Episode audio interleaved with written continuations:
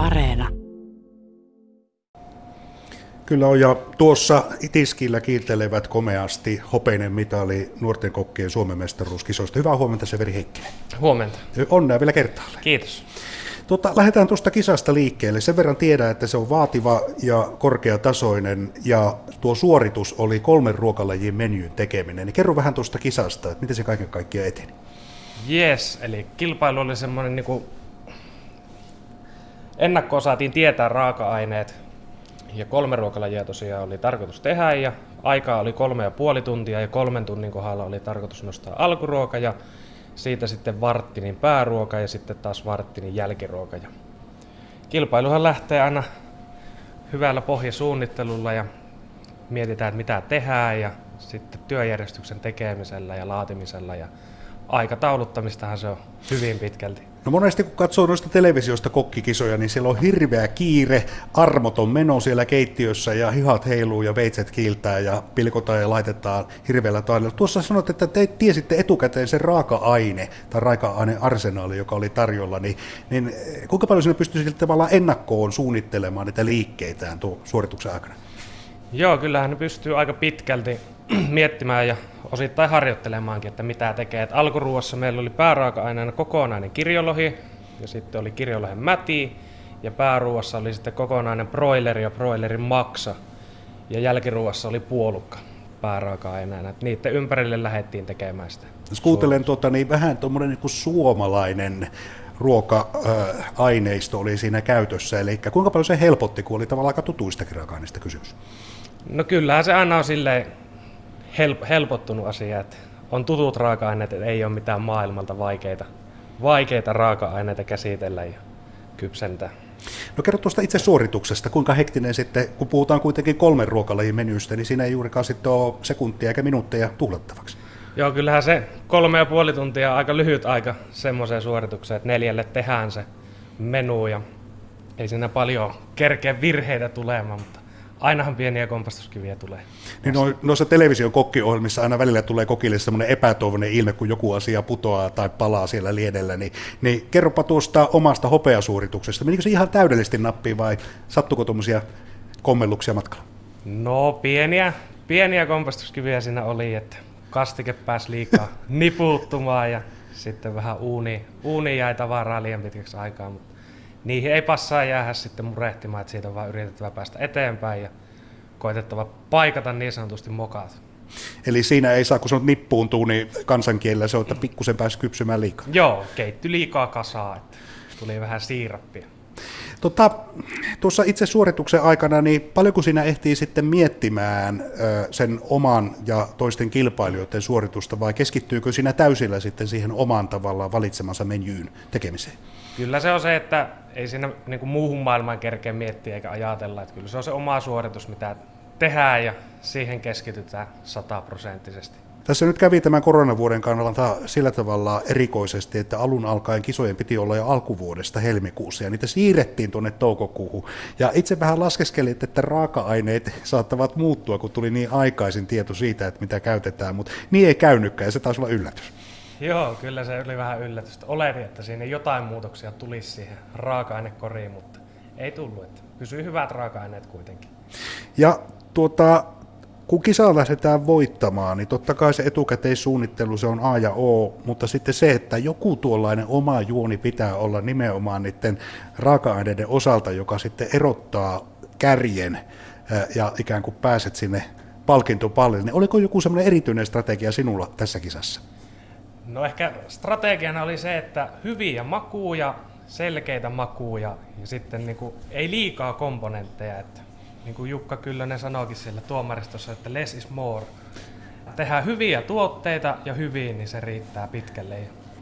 Niin tässä kisassa tietysti vielä pistää silmään se, että valittiin tietoisesti tämmöisiä myös sitten harrastajienkin käyttämiä raaka-aineita, että mitään hirveän eksoottista mukana ei ollut. Joo, ei ollut. Että perushyviä suomalaisia raaka-aineita ja niistä sitten pitää loihtia sitä vähän juhlavampaa tarjolla. Olet tosiaan nuori kokki ja nuorten kokkien kisaan on vielä kolme vuotta aikaa osallistua alle 27-vuotiaana niihin pääsee mukaan. Ja kun tuossa äsken kyseli uutisten aikana, että miten itse olet tälle kokiuralle lähtenyt, niin totesit, että aika pienestä pojasta, eli taisi olla ihan leikikouluiästä, kun löytyy semmoinen todiste, että kokiksi aiot. Joo, Eskarissa kirjoiteltu joku kirja sieltä lapsuudesta, niin siellä oli haaveammattina kokiluki, että yhdellä koolla kirjoitettu vielä väärin, mutta kokki on ollut jo silloin tiedossa, että sitä haluaa tehdä. Ja sitten olet käynyt kouluun ja osallistunut myös kouluaikana näihin kisoihin ja nyt sitten tämä kisamenestys tältä vuodelta Suomen mestaruuskisoissa. Ää, jos ajatellaan koki-ammattia, niin jos lähtee ihan pelkästään sen mediajulkisuuden ja kokkiohjelmien perusteella liikkeelle, niin unohtuu yksi asia. Paitsi että kokki on taitava, tuntee raaka-aineet, se vaatii myös aika hyvää kuntoa, eli, eli kokin työ on myös aika fyysistä. Joo, kyllähän se on ihan fyysisesti ja henkisestikin raskasta. Että kesällä varsinkin, että keittiössä on tosi kuuma ja paljon nostellaan ja kannetaan tavaraa ja valmistellaan, on höyryjä ja kaikkea uuneja kuumia, niin siinä on monta varmomenttia ja se tuo sitä sitten henkistä kuormitusta kanssa, että joutuu olemaan vähän varovainen. Joskus kun kokkien kanssa puhuu, niin se on yleensä niin, että ne sanoo, että nyt on taas palovamma sormissa, että kun kiirettä on ja keittiössä joudutaan tekemään, niin eihän niiltä vammoilta voi välttyä. Eihän niiltä välty, että aina niitä vähän tulee, mutta kyllä niihin tottuu vuosien saatossa, että vähän ranteeseen joku kuuma pakinkulma asuu, niin ei sitä enää oikein huomaa. Puhutaan tulevaisuudesta. Tämä menestys tietysti siivittää sinua henkilökohtaisesti kokiuralla, mutta minkälaisia tavoitteita sinulla ammatillisesti? No ammatillisesti haluaa kehittyä ja tuoda tätä Jyväskylän ruokakulttuuria ja Jyväskylän ruokakulttuuria vähän enempi esille ja nostattaa sitä. Niin pal- paljonhan maailmalla on puhuttu vuosien saatossa siitä, että nimenomaan tämä ranskalainen keittiö, no tämä maailmanmestaruuskisakin nyt sattumalta pidetään Ranskassa, mutta, mutta myös tämä paikallisuuden voima, eli paikallinen, paikallisista raaka-aineista tehty ruoka, jossa näkyvät sitten myös hyvin nämä paikalliset perinteet, ne on nostanut viime vuosina arvoa, niin miten tärkeitä ne on sinulle? No kyllähän ne on tärkeitä, että tuetaan lähituottajia varsinkin näin korona-aikana, että otetaan lähituotteilta ja pientuottajilta tuotteita ja läheltä, että ei tule sitä hirveätä logistisesta kuormitusta, että raaka-aine pysyy parempanakin silloin, kun se tulee lähempää ja tuoreempana. Eli siinä on semmoinen tausta-ajatus myös, joka vähän liittyy tähän lähiruokaa ja siihen, että ymmärretään ne aarteet, mitkä löytyy lähellä. Ja muun muassa tässä kisamenyssä niin puolukka, semmoinen marja, joka on aika monelle suomala, suomalaisille hyvin arkinen, niin on mukana ihan uudella voimalla. Kyllä. Puolukkareseptejä nimittäin näkee aika paljon ja myös sitä, että sitä käytetään raaka-aineena luovasti. Tun nyt sitten lähestytään tätä toivottavasti, nyt koputetaan oikein vahvasti puuta, tämä poikkeusvuoden loppua, eli ravintoloissa alkaa vilkastumaan ja ihmiset uskaltautuvat viimeinkin, voisi sanoa, syömään ja nauttimaan elämästä ja kulinarismi ruokailoista, niin tota, minkälainen kesä on odotettavissa, eli onko kiireisempi kuin toivottavasti viime kesä? No toivotaan, että olisi, olisi kiireisempi, että no meidän osalta ajateltiin tähän Toivolon pajaravintolaan tehdä semmoinen kilpailumenu, että pääsisi sitten asiakkaatkin näkemään, että minkälaisia pääraaka-aineita ja mitä sieltä sitten tuli. Ja ihan yleisesti niin toivotaan, että kaikki ravintolat saisi semmoisen hyvän raivin päälle ja asiakkaat löytäisi tasapuolisesti kaikkialle, niin saataisiin alaa nostettua vähän tältä montusta.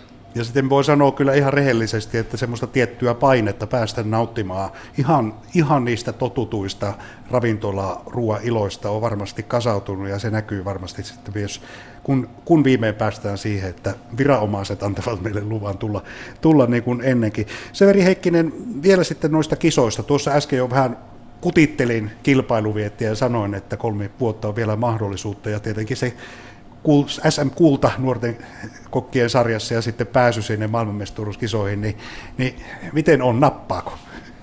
Ajatuksen siemen on kylvetty. et, et, et vielä sen kummemmin lupaa mitään, mutta toteat, että ehkä. Ehkä, ehkä.